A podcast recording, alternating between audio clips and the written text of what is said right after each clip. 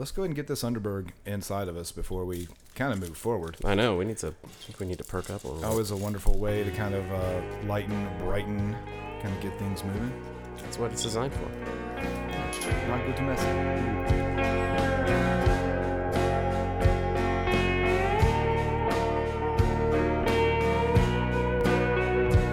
I think mine's corked. I don't think it can be corked.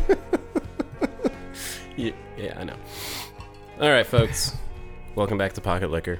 Thanks for joining us again. We're extremely happy to be back. Uh, be back in action. Be back in uh, recording game. We got some cool things to talk about today. We sure do. Episode 11. Uh, we're actually recording from Brandon Plyler's abode this time for the first time. So the uh, the acoustics, I think, are um, they're more warm and, and welcoming. I like it. It's nice. I like it, man. It's a cool spot. I mean, your your place is always wonderful, and um, I love old houses, and I love downtown Charleston. But you know, this is a pretty pretty sealed up, nice little condo, kind of heading out to Sullivan's Island. It's probably the closest I'll ever live to the beach in real life, so I'm enjoying it while I'm here. I mean, you might as well be on the beach. I would say you do. Yeah, five minute car ride to toes in the sand. Very into that. Yeah, for sure. So we've got a number of things that we want to talk about today that we're very excited about. First of all, there's some big news in the Belgian beer world. Plyler, do you want to uh, go in a little bit more detail on what we're talking about? Yeah, the Guardian uh, just uh, put a piece out uh, about a kind of this old Abbey style or Abbey type brewery that has been brewed by a large brewer. I believe it's either Carlsberg or Heineken's been brewing their beer for a while. Um, and this is it's an interesting relationship because we're seeing this move in a direction that you rarely ever see. So here's what we're talking about. Uh, we've talked about Trappist breweries before on the show, and essentially those are actual monasteries who produce beer. Uh, and there's there's a few like big rules that they have to uh, kind of adhere to in order to carry that Trappist stamp. But one thing we always kind of talk about on the program is that Trappist is not necessarily a style of beer. So even though like double, triple, quadruple, those uh, beers that you might be familiar with, they have their roots there. They're also made by a lot of different breweries that don't have a monastic connection. There's also what we kind of call abbey breweries. So that is a brewery who is making a brand of beer or a family of beers that are they're using they're using like the marketing devices maybe the name of an order the name of an abbey usually you'll see a monk or maybe some stained glass or some sort of you know pseudo religious motif on the label uh, to kind of allude to that, but it's not actually an abbey. So generally, what what you'll see is actual orders that are not really staffed or equipped to run a brewery, and they are licensing out their name and their uh, any sort of symbolism that they have. They're licensing that out to another brewery to produce that beer. What's really interesting with Grimbergen is that for years that's been an Abbey type brewery made by a big concern. Now that is reverting kind of back to an actual Abbey. So that is really just a, a fascinating move. Um, I'm not quite sure if they're gunning for a Trappist designation or not, uh, but it's really it, it it's something that's I, I think is very cool and I think it's very indicative of like a very positive move that we're seeing not only with uh, the world of brewing, but also seeing with moving back into a tradition and moving. Uh, it, for me personally, it's the direction I like to see things moving in. And so they've they've resurrected a recipe um, through like you know copious amounts of uh, record you know digging and sifting through all these things to recreate something that was made how long like two plus hundred years yeah, ago. They're they're claiming like 220 years ago. Uh, and with uh, with old brewing records, it's really interesting because typically you're going to run into two big kind of issues. Uh, number one, the language that that recipe is written at. So if it's something that old, it's probably written in Latin. It's probably written in an older vernacular of Latin that a lot of folks might not be able to, uh, uh, you know, interpret correctly and kind of get the information out. The other thing is that you know with old with old brewing records, an issue that you have is that the brewers at the time weren't necessarily making notations for themselves that explains the way that we kind of talk about beer these days. Like the nuances and like how they you know how long they boil or how long you know things yeah, things like that. Uh, also uh, gravities on beer so like measuring how much uh, Mm-hmm. extractable like fermentable sugar things are getting from it. Um, well they didn't have a way to do that back then. Yeah well they th- there are some ways but at that time they were probably a lot cruder than what we're using now. I mean Mm-hmm. i think a lot of that was just an empirical thing that was done and hey you know why do you brew beer this way? Well this is the way we learned to brew beer. And there's a lot of details and nuance and things that aren't you know you're not going to find many recipes from that long ago they're going to say oh you know we hopped it to this ibu level. You know they that might not have been like a term at the time that was uh, it was used a lot. They wouldn't know that. Yeah i mean if you think of international bittering it's like what nations are we comparing our beers to? Right. Oh absolutely. Absolutely. There's no international community of brewers right now. It's just us man. And and you'll read old things where you know they they use uh, old units of measurement. Uh, you know, you look at old British recipes are talking about uh, like bushels or quarters of grain per water. So well whose whose bushel are you using yeah, yeah. So so kind of like sussing all that out is not always easy. There's some great writers out there. Ron Pattinson is uh, one of my favorites.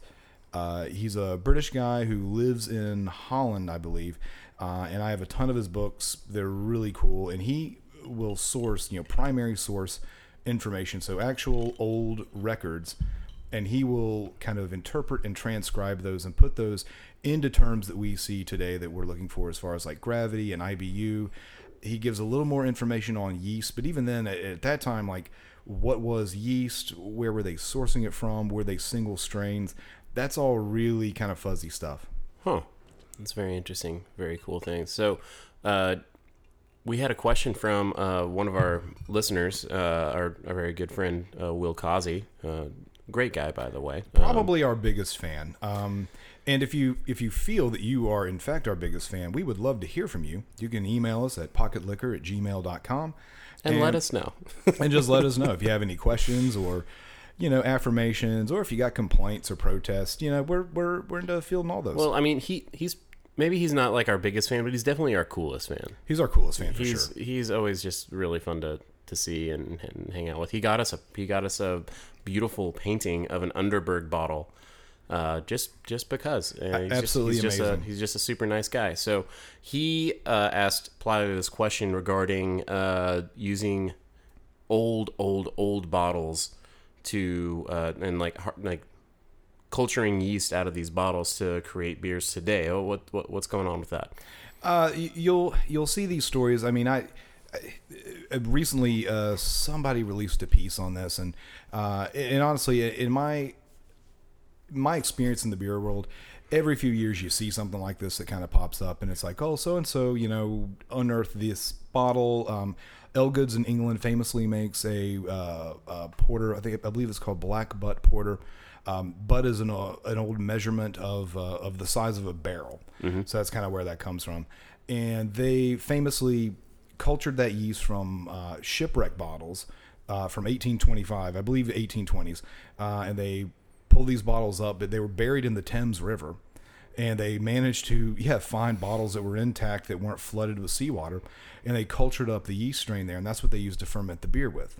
That's insane. So I know a little bit about microbiology, but something that's been down there for that long, like yeast can live that long, or they just sort of is there a way to re- how do you revive that? Like it's, They- it's alive or is it just dormant? Yeah, I mean they, they can certainly go dormant. Um, and there's there, there's different old brewing cultures where there's some. If you guys get, ever get into like Kveik yeast, which is K V I K, it's this new kind of uh, Scandinavian farmhouse yeast that's coming up, and how and we'll, we'll talk about that later at some point because that's a whole other road to go down. But um, the storage method for the yeast is essentially they will they will have a wooden structure that they're submersing in the wort that has that yeast living in it and that will inoculate it and then- then they'll just pull it out and let it dry and that's fine some brewers of Kveik uh, in that part of the world they will actually they will take the yeast after they're done fermenting a beer they'll spread it on wax paper put it in an oven a low oven to dry it and when they're done with it they just fold it up and throw it in the freezer and when they're ready to brew beer again and ferment it, they'll pull it out, pull a couple chunks out and toss it in, and it fires right back up. So it's really interesting how that works. That's crazy. That uh, the yeast. We don't think about it. You know, we talk about there's there's bacteria that's like, you know, been found at the you know the bottom of like old nuclear reactors and you know bacteria that you know went into space and back and you know made it it's pretty crazy that yeast something that we is so common and just all around us is so durable and like basically you know almost immortal unless you Right. purposely kill it with heat or you know you know sanitizing or something A like chemical that. or something. yeah, that's I never really thought about that like that. It's it's really interesting. Where and and this kind of this kind of harkens back to the the gray the fuzzy gray area I was talking about before. What really gets interesting is that we're talking about yeast that comes from a time where breweries weren't able to like source like pure culture like organisms from a lab uh, that was growing them up and sending them out in um, you know sanitary con- uh, sanitary closed conditions so they wouldn't be contaminated. Uh, you know, back in the day, I mean, brewers were swapping yeast all the time. I know that sounds crazy because you imagine these like proprietary breweries, proprietary yeast strains. That would have been like a big deal for what they were making. But honestly, it, I mean, if you were a farmhouse brewer in Belgium and your saison yeast or whatever like went kaput and you didn't have fermentation, you would hit up your neighbor and say, "Hey, man, you know, I need to ferment some beer. Can you help me out? And that guy would give you, you know, some of his yeast slurry, some of his yeast culture, whatever. So you can kick it back up. Yeah. Same thing happened in England as well. Um, brewers would uh, they would they would trade yeast all the time. I mean, it was I don't want to say it was like a commodity, but it was one of those things like they were more concerned with other elements. Well, it's kind of like borrowing a other- cup of sugar. Sure, know? of course. And they and I, I doubt that they. Well, I mean, obviously, different breweries have their own like nuanced flavors and that they're known for, and I assume that they figured out that was because of their particular yeast that they're using. But I, obviously, they don't know the microbiology behind it at this time, and that makes me kind of wonder, like, what other sort of funky things could be in that yeast that they're pulling out of the Thames River? like, Well, I mean, no. what else could be in there that's that's like dormant? And I'm not talking about like the like the Black Plague or anything like that, but Right. you know, like because that was long before. But uh, I wonder what else is in there. Like, what other Yeah, it- bacteria and it- stuff are they reviving with along with the yeast, if any? It's just an interesting it- thing. And that's what's about. really fascinating about it is if these folks are swapping yeast around all the time, there's not a pure culture. So what is actually fermenting the beer? It's probably not one organism. It's probably at least two or three, if not more, things that are actually in that slurry, in that culture, that are doing the heavy lifting for fermentation and flavor development. Uh, and it would have been, I would say, nearly, I don't want to say nearly impossible, but it would have been impossible for those guys to like really cordon off that organism and keep it as their own thing. They didn't have labs back then. They weren't able to do that. They didn't have microscopes. I mean, They didn't know what it was. yeah, they didn't know what it was. I mean, prior they, they knew that it fermented beer Yeah. and they needed that. But you know, prior to Louis Pasteur's work uh, in the 19th century and microscopes, like folks just had no idea what was actually in that. Uh, so that is that is another thing that's fascinating uh, in culturing yeast from these old bottles. It's like what did survive, and if you are prop prop propping up is a term we use, and it just means propagation. So uh, it's like a sourdough starter. You take a little bit of yeast and you basically feed that yeast, and that yeast will replicate itself several times over, and uh, in mass double. I'm not not double. I mean increase its mass by like two thirds. It's pretty crazy.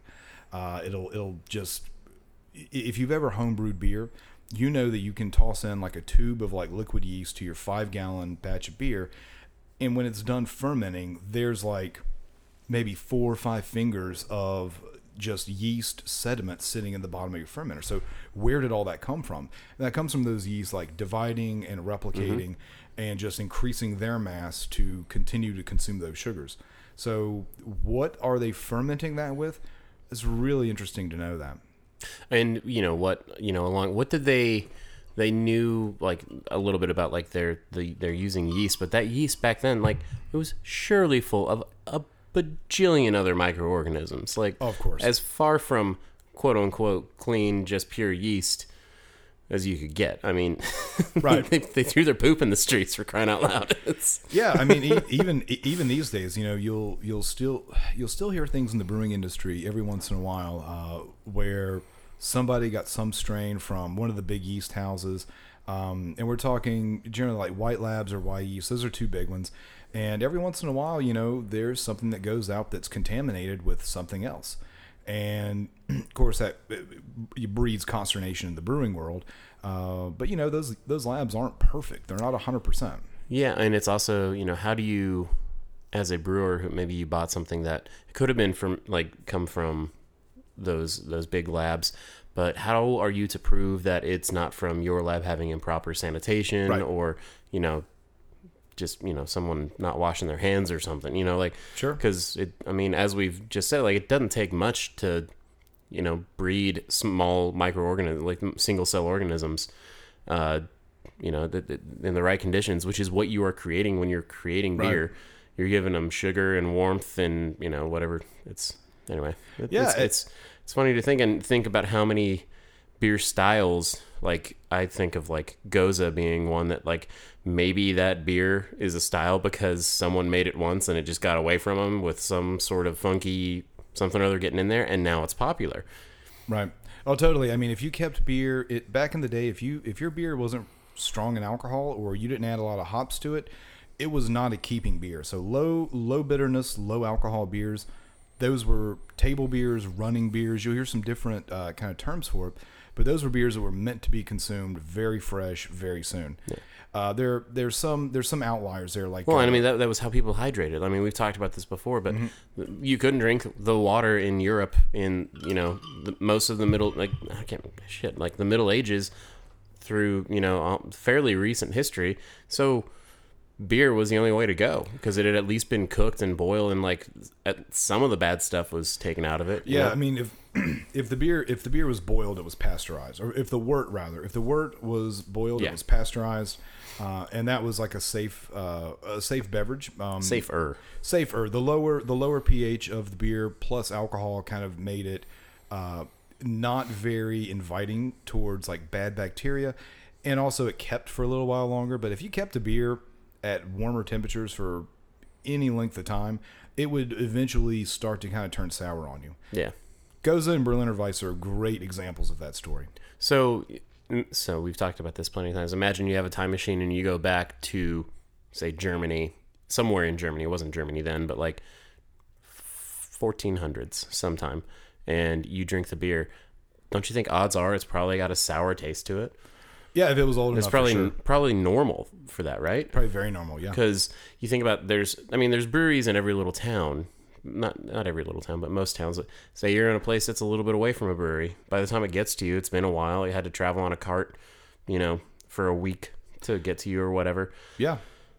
it's probably you probably only tasted sour beer That's kind of the story of Gose. I mean, it was produced in however the water was probably at least a little bit safer there because you weren't in a big city probably safer. I'm just spitballing I'm not No, no, no. but- But, but you see those like uh, you look at all these waterborne Ill- illnesses. I mean, cholera is a big one. Like cholera, if, if you don't have good water sanitation, I mean, you Yeah, could have done. a huge outbreak that could devastate uh, devastate a city for sure. Yeah, for sure. And uh, you know, then again, you know, think about life expectancy back then is only hell, probably less than forty years old. Average, I don't know. Anyway, Can you imagine? We're both near death well, in the 1400s. I mean, we're both near death in the. Anyway, um, Uh, yeah, that, that's within our control. Yeah, let's be honest. I'm joking. Uh, well, that's fascinating stuff.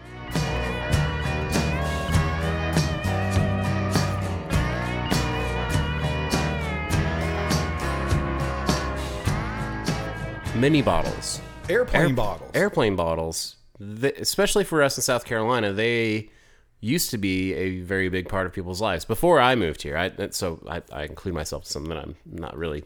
It, it, privy predates, to, it, it predates me by a few years. I have to still deal with the consequences of these laws. So, for those of you who don't know, up until 2005, after I think it was 1978 to 2005, the state of South Carolina was only allowed to serve liquor in mini bottles, in basically 1.7 ounce little tiny but replicas of your favorite brands: Jack Daniel's, Bombay Sapphire, Grand Marnier. Grandma, baby. That's got a following here. No, nothing wrong with Grand Marnier. Um, but this culture of having to order your drinks. Uh, you want a Tanqueray and tonic, you crack open a Tanqueray little Tanqueray bottle, and you get get your mixer on the side.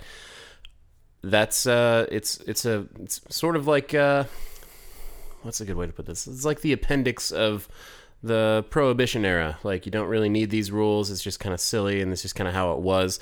Um, I know that the appendix actually has been proven recently to actually have some uh, benefit to the human physique. It's not an evolutionary leftover after all. Yeah, it's, I don't know. Anyway, What sorry. does it What does it do? Do you know? It stores uh some it, it it's like it stores bacteria that uh, is is helpful helpful for your gut, keeping keeping things even.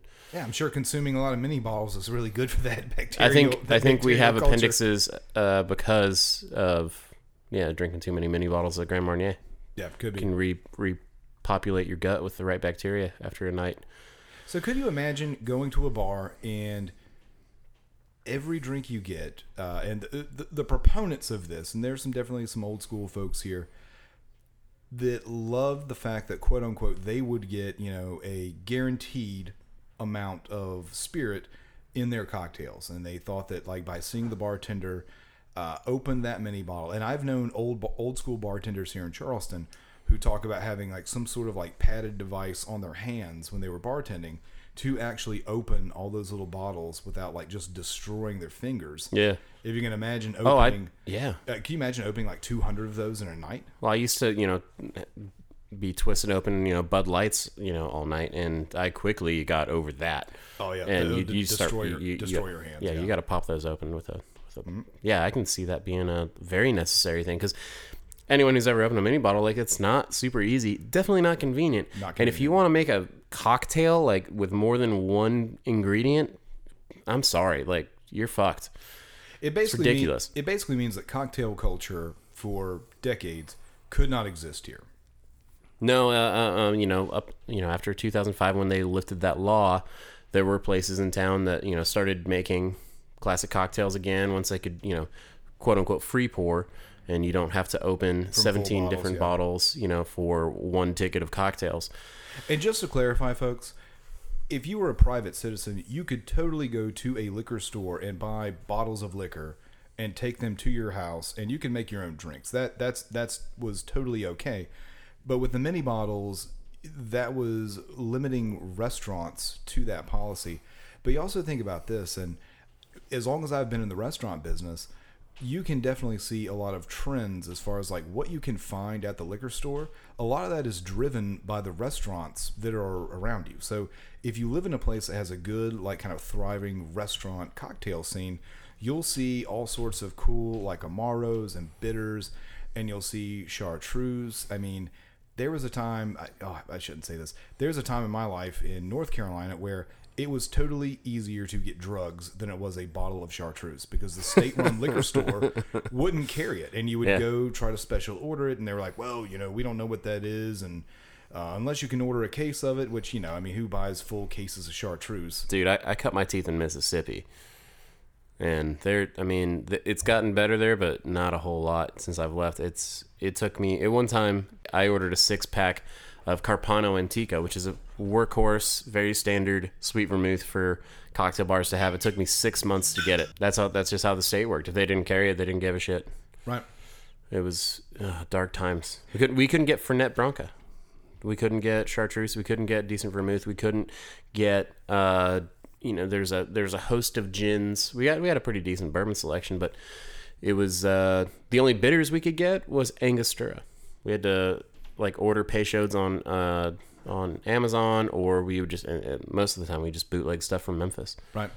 It's maddening. Yeah. So, I mean, I guess for for laws like that, and this is th- th- this is always a great kind of source of like conversation in bars and restaurants that you know there are these silly alcohol laws kind of everywhere, and people. And, and I'm telling you right now, and I, I don't want to necessarily speak for Jayce, although I, I believe we we are simpatico on this, but people want to blame some sort of like Bible Belt religious conspiracy in kind of hampering that and sculpting a lot of those laws. And I do believe that that plays a role in it. But honestly, Most of the time, it's a politician hiding behind that. correct. Yeah. Yeah.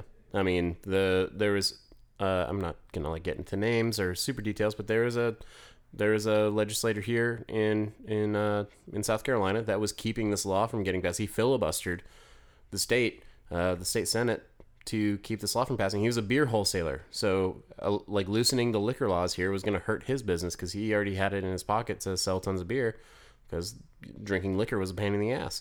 Right. That that totally happened in in North Carolina, South Carolina, and Georgia. It happened in Uh, Mississippi. and, dude. and Mississippi before like Yeah. beer laws were changed to allow beers that were stronger in alcohol. That was what you heard. You heard all of these uh, wholesalers who uh, had very strong lobbies in very the, strong ties to in the legislature who were like, "Hey, you know, we don't want this law to pass. You know, th- this thing that is going to give customers more choice and more availability as adults, they should totally have. We're going to limit that because it's not good for my business." Mm-hmm. And that, happens. I mean, and they'll they, they they will change laws. I mean, we're getting into a whole blue laws thing here, but like in in uh in Oxford where I was living, you couldn't get you couldn't buy beer cold at a gas station or a grocery store. It had to be sold warm on the counter because apparently the guy who was mayor or something like that a few terms before I showed up owned all the ice machines at the gas station where you could fill up your cooler. And guess what you need to get your beer cold? Oh, how fantastic! Huh. How, How about that? fantastic! And it's How just it's just the city limits. Like you could buy cold beer outside the city limits and in the county. Um, or actually, no, you couldn't in the county because it was a dry county, but Oxford was Oxford was wet. Its and then on. Sundays we'd have to go to the next county to buy beer, and it was cold because that was that was a wet county. It's it's just crazy. Madness. Yeah, just local politics, y'all. Make sure you show up at your ballot box if you want things to change.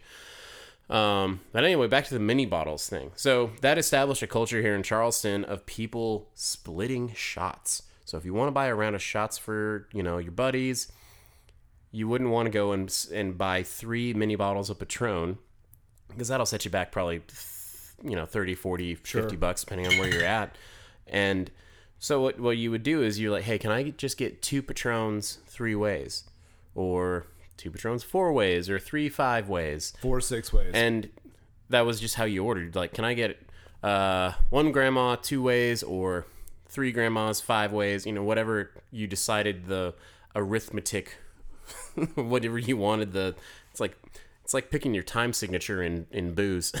You can still, you know, th- there's still Uh, place, still places here. You know, um, I was down at one of my favorite watering holes here in town, the Griffin, and they, I mean, I think I don't know if they have a sign or anything, but I think they may have a sign that says "We don't split shots." because when you buy those mini bottles that you could totally like just split them into shots and take them to your table and that's just how it worked my the first day we were officially open at Edmund's Oast after all the soft openings the first two dudes that sat down ordered a couple beers like the first guys i waited on. A couple beers and then he asked me can i get one grandma two ways? Never heard this vernacular in my life. I, I made a triple take it's like what Right. did you say it's like can i get one grandma two ways i don't know what you're saying man like It's another. want- it's a total. It's another language. you want culture. two shots of Grand Marnier, and he's like, I mean, kinda, but like, so I poured him two shots of Grand Marnier, and he was, he was like, I could tell he like wasn't thrilled when he got his bill. I was like, we're off to a great start here, but it's like, I didn't know, I didn't know that was a thing here, and it it totally is, and some bars cater to it. It doesn't. I don't get asked that a whole lot, but occasionally I do, and it's just kind of like, man, you know, we don't. Well, and, and the, That's the- not really how it so, works. So the thing that's crazy about this. So when when did the restaurant open?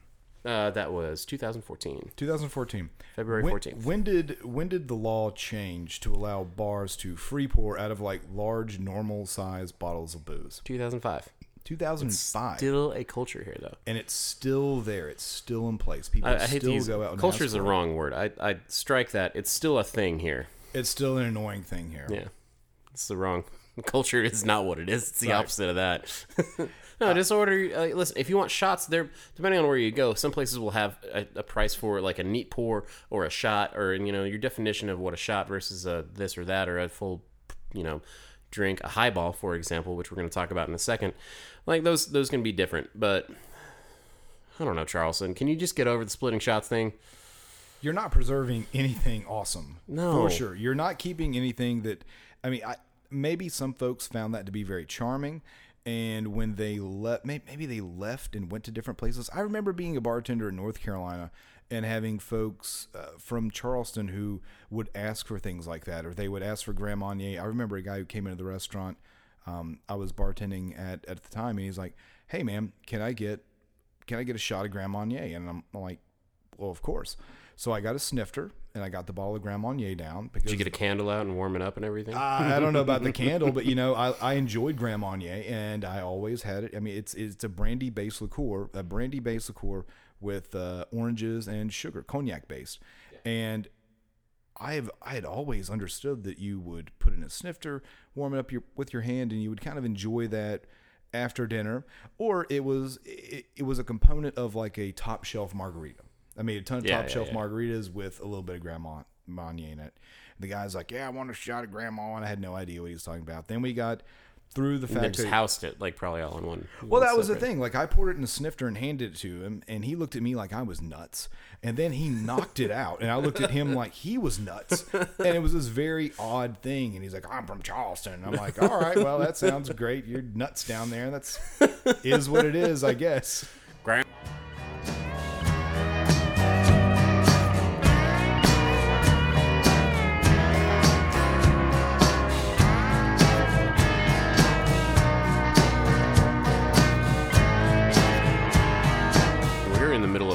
Wave that is just absolutely brutal and way too early in the year for us. Not way too early, but like three weeks too early. It's still May, and we're already hitting triple digit temperatures here, uh, and it's been happening all week.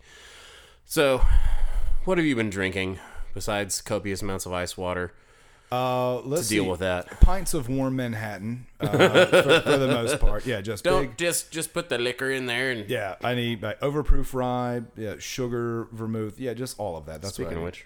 which, if you don't mind. No, man, go for it. Yeah, yeah, yeah. Um, We're here to taste that.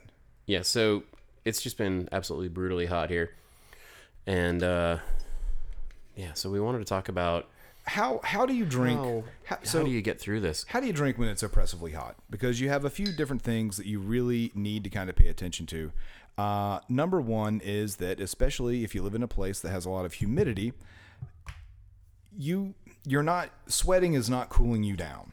So if you got well, I mean, if you guys know how sweating works, Yeah. uh, your body sweats, and the idea is that the air around you, um, which hopefully is dry, will cause that sweat to evaporate, and that evaporation on the surface of your skin is what kind of cools you down, cools you off. But when it's like ninety percent humidity, not a lot of evaporation happening no evaporation's happening. You're not cooling down. So your body is working overtime to continue to sweat to cool itself down. And you are dehydrating, but you're not cooling down. So thinking about like your water consumption, thinking about what you're drinking and how that's going to affect you uh, has, uh, I mean, it's a big, it's kind of a big deal. And I mean, it could be just like cold, cheap lager. I mean, um, we're big High Life fans. Uh, if you guys are into the like little seven ounce pony bottles of High Life, oh man a pony that's the only way to do it because if you're outside for more than 30 seconds that pony you know that the 12 ounce bottle is going to get warm it's going to get warm. So that unless beer stays cold at as you're drinking it. So that's a great way to do that. Uh, and also, there's there's a selection of like long drinks, kind of quote unquote, uh, that you can make and still enjoy yourself, but also have a little more control over how you hydrate yourself and how you kind of stay refreshed. Because, folks, I'm telling you this right now: if you are hot and you are sweaty and you are drinking alcohol to refresh yourself, you are going to a dark place. yeah it's going to get bad going to get real bad and you know there's i'm not saying that you can't you know enjoy you know a neat pour of bourbon like we're about to Yes, we're inside though right now and we have water We're inside. we have water, and we yeah, it's fine. Yeah, but uh, the long drink or the highball is a great option throughout the summer. Uh, we've been enjoying uh, this Scotch and soda um, that uh, Plyler's been making uh, has has made me. It's it's great. You you're lengthening your product as much as you want. You can make it as strong or as weak as you want. The that carbonated soda water, you know, is is hydrating and uh, it just works and it's cold. That's the biggest thing. Like, I mean, you've got to have something cold. I mean, even something that's shaken and ice cold, like a daiquiri, doesn't really cut it because after a couple minutes, like it's warmed up and it's it's hard to you know hard to get down. You need Sure. something you know icy. mint juleps are popular for a reason. Yes. You know, they're that ice packed in there keeps it cold. It, you know, and you know something to help hold in your hand and kind of, you know, it just it really takes the edge off of the absolutely oppressive heat. If you don't know what I'm talking about, you haven't been here in July or August when it just doesn't stop. Um, but we're getting it in May, so we're scared and we're we're looking for relief. I'm I'm being positive, man. I think that we're I think that we're just hopefully fingers crossed getting it out of the way early. Uh, I've certainly lived here where we've had some some mild like like July August being milder months where it's not it's still hot but it's not no rain plus you know, 110 degree heat index. Um, and you know we're by the ocean, so the humidity here is always a thing. I've actually been fascinated to run into people from the Northeast and Midwest who are like, "Oh, I didn't know it got humid down south. I thought it was just hot." And that was a mind blowing thing. I'm like, we invented humidity. Kidding me? We can. You ever grown a hydrangea up there? There's a reason. Yeah. Oh yeah. You kidding me? So so the highball, what we're talking about, what we're drinking now, Scotch and soda. It is a, a tall glass. Like start with a, a larger big glass. You'll see maybe uh, like a Collins glass or something. Collins glass is what you want. Yeah. which is what you would see for this. Uh, right now, that metal clanking that you've heard uh, kind of earlier, I have a hydro flask, kind of insulated uh, metal cup that I drink out of.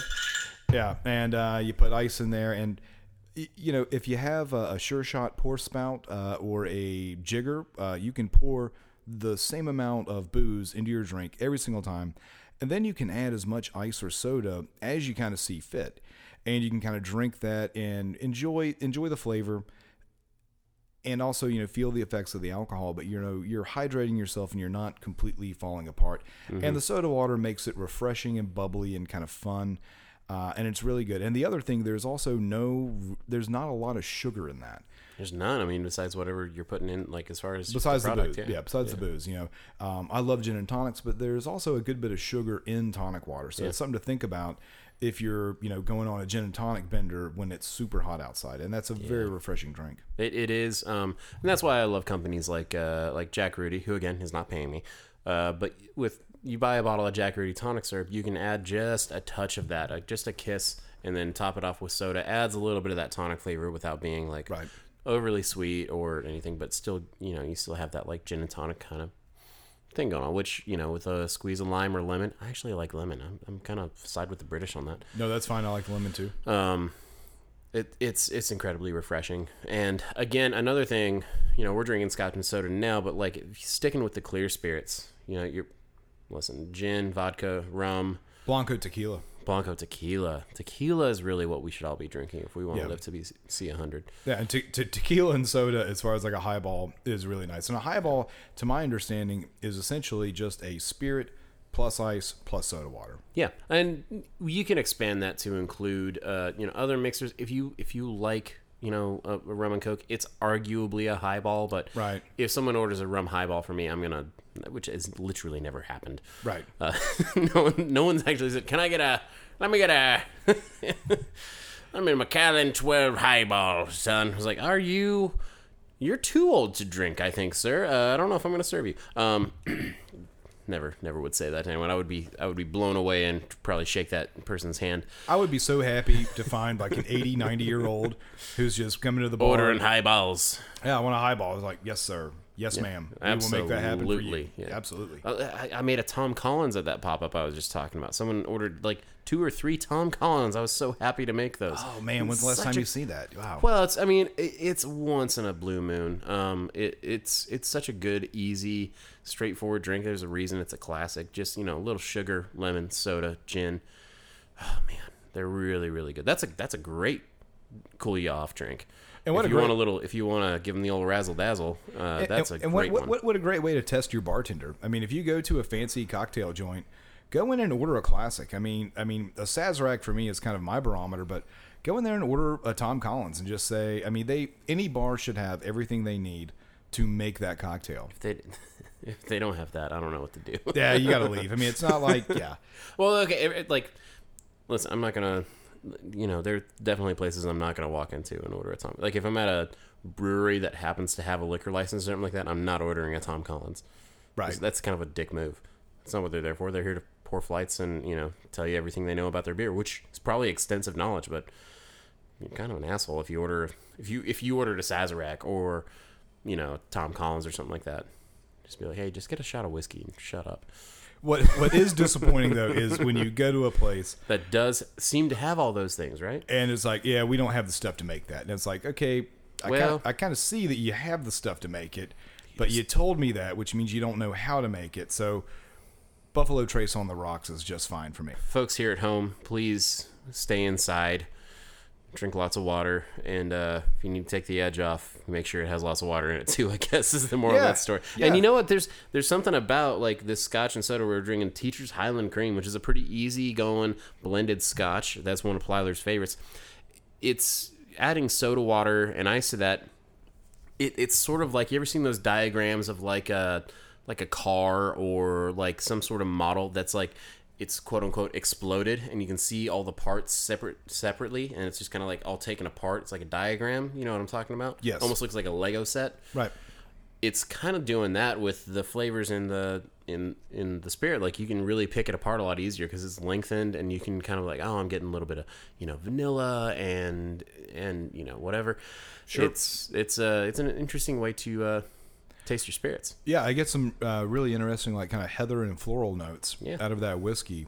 which might be Um, like uh, taking it neat might be it might be too concentrated and too intense Yes, uh, Yep. to detect any of that I agree.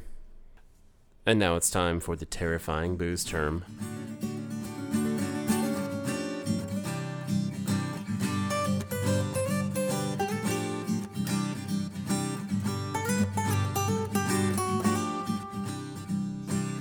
You've all been waiting for it, and we we really enjoy this kind of segment because it gives us it gives us a moment of uh, of reflection to kind of look at what we do and things that we hear from folks and uh, the conversations that we have, which are wonderful, uh, the advice we give, and also what we just learned from our guests and our friends and our family, and what what are the things that we think are important to kind of, you know, just paint a you know, paint a picture with a brush and just say, hey, this is what we think. Yeah, and a reminder, we probably haven't said this since the first episode, but we are actually booze professionals.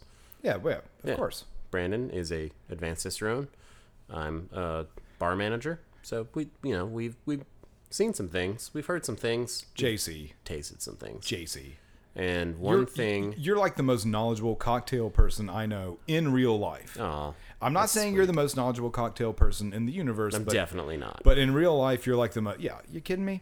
Well, that's very sweet of you. Um, so one thing that it's it's not like nails on a chalkboard, but it's sort of it's a word that we wish we could tell everyone is just maybe not the best word to use, and that term is smooth. Smooth. This tastes smooth. Oh, it's very smooth. Are you Oh, Carlos it's so- Santana? It's so smooth. Oh, they opened that bottle of wine up at table 17 and they sent a glass back to the kitchen. Ooh, that's the smoothest wine I've ever had before. All right, Rob Thomas.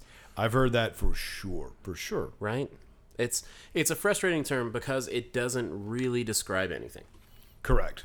But what it does describe is something that you could use the term balanced, Balance is a good one. integrated.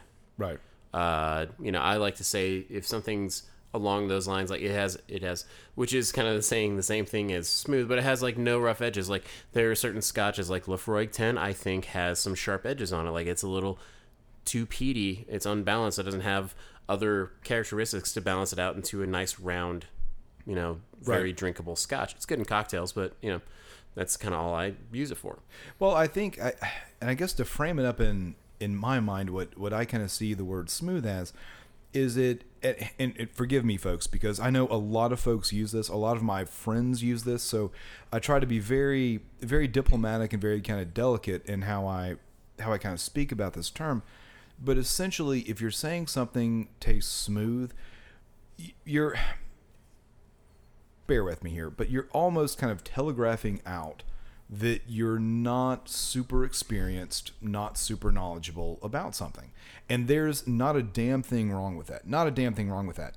But I also know a lot of people who have been using that word for a while and they they they want to seem as though they are very cultured in kind of booze stuff and and again you don't have to be super knowledgeable or cultured in booze stuff to enjoy it. Now i think that's a really big point to kind of make. So smooth is one of those things. Jayce mentioned some great great words great vocabulary uh, and i use those very frequently. Um, the word that i like to use is seamless. If you're tasting a wine or a beer or a spirit and you're you're in a place where there's no sharp edges it's not super boozy super out of control it's not if it's a wine it's not super tannic it's not super acidic.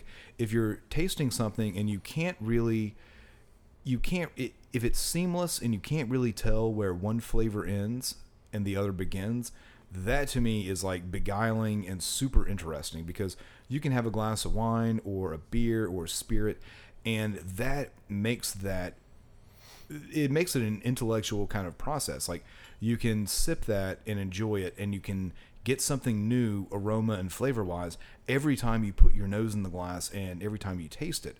And that is what a lot of the booze world is like trying to shoot for. Not not 100% not every time but that is something especially like in the wine and beer world we're kind of looking for. Yeah, I mean, smooth is a marketing term. That's that's something that has been put out into the into the market in multiple ads for liquor, wine, beer, whatever. A nice, even, smooth taste to refresh every blah blah blah. You know, that's. I mean, it's the same thing as like going like cracking open a Coca Cola and being like, "This is refreshing." That's what the ad says. You know, like that. Right. Don't. What do you think about it? Like, do you think that it what I mean, do you think it's harsh in any way? Do you think that you know it's got uh, off any sort of like off? What do you not like about it? Like that's unfortunately that's kind of the way to you know evaluate what you're gonna you know spend your money on is is it is it really smooth? Did you just you know someone gave you a shot of Crown Royal apple flavor, whatever shit, Right. and you're like, wow, that is really smooth. I barely noticed it. you barely notice it Is that what you want? That's and it's fine if that is, but I feel like there's a well, I, I feel like I know there is much better thing. There's much better way to spend your time, energy, and money as far as booze goes. There's interesting things out there that are still easy to drink. yeah Like smooth also implies like it's easy to drink. It didn't hurt. like if something hurts going down, Right. like uh, that's you know that's not for you. Like well, Yeah, okay. and- And, I, I I mean, listen, I've been looking at that bottle of OFTD over there, and I know it hurts, but I love it. you, you can you can have some if you want buddy not a problem I'm okay. I'm okay right now. Maybe after maybe after we stop. But but but but contextually, that is that is also a thing that kind of comes up. It, like if if something almost doesn't taste like alcohol, then a lot of like novice drinkers, and and again, not trying to pick on anyone, but I know, like I remember when I was like a very novice drinker, that's what it was about. If you could drink something that didn't really have a burn, didn't really have a big alcohol taste, then that was considered to be great because it tasted like something else, but you got the effects of alcohol. And that was like a big selling point. Yeah.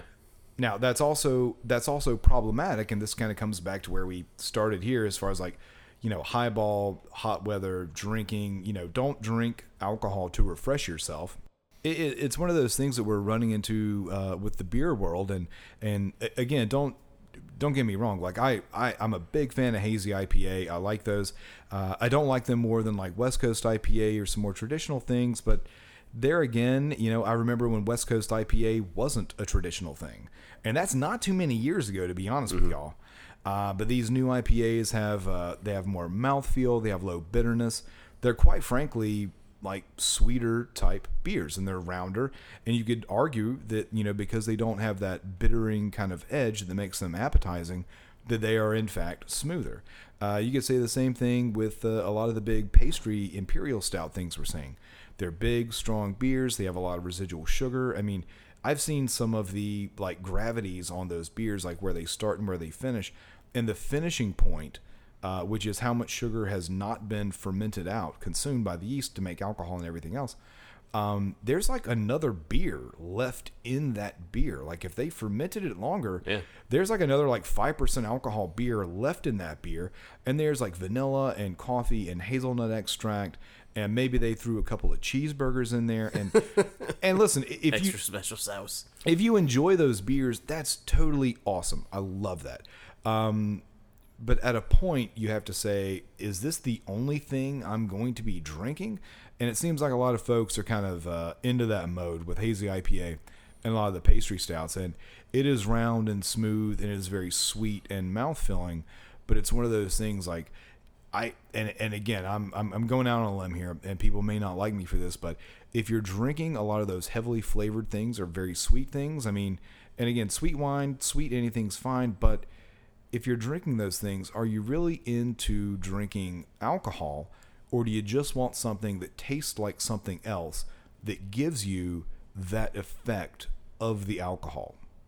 Yeah. Does that make sense? Yeah, it's I mean, you might as well be drinking espresso martinis or God forbid like chocolate martinis, quote unquote. Oh, dude, mudslides. Do you remember those? Of course, yeah. I remember I remember in high school for sure, like half gallons of like TGIF, you know, Yep. like half gallons of mudslide like mix that you would add vodka or whatever to. And that's what it was meant to do. It was meant to taste like ice cream, but it got you drunk at the same time. Which is a nightmarish scenario. That is a nightmarish hangover. For sure, a nightmarish, you don't want to live through it hangover. You know, listen, get get a Just end it. get a bottle of vodka and get like a case of water and just drink a bottle of water and every time just knock out a shot and that's good.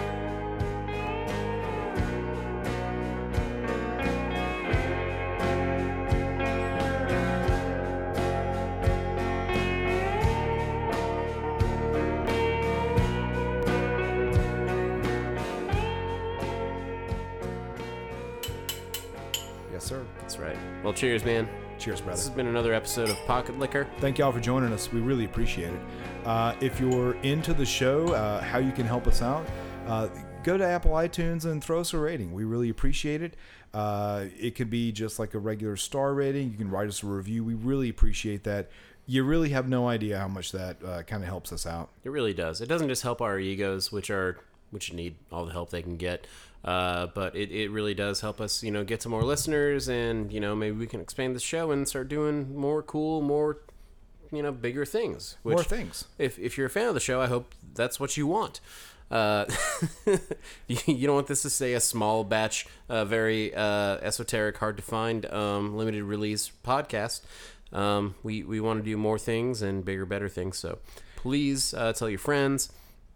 Tell you know anyone anyone you know who drinks if they're interested in booze and maybe want to learn more or maybe they want to make fun of us. I don't care. That's fine. If they're listening, that's great. Please give us a rating and a review.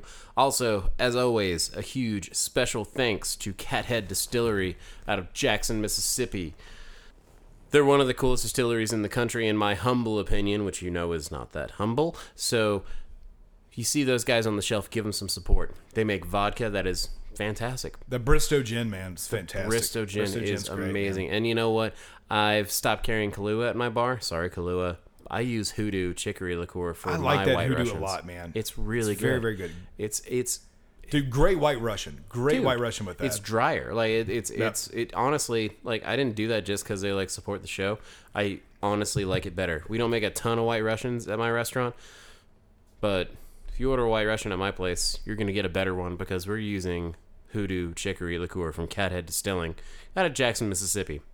Hell yeah. Give them your support. They deserve it more than the other ones. We'll see y'all next time. Thank y'all.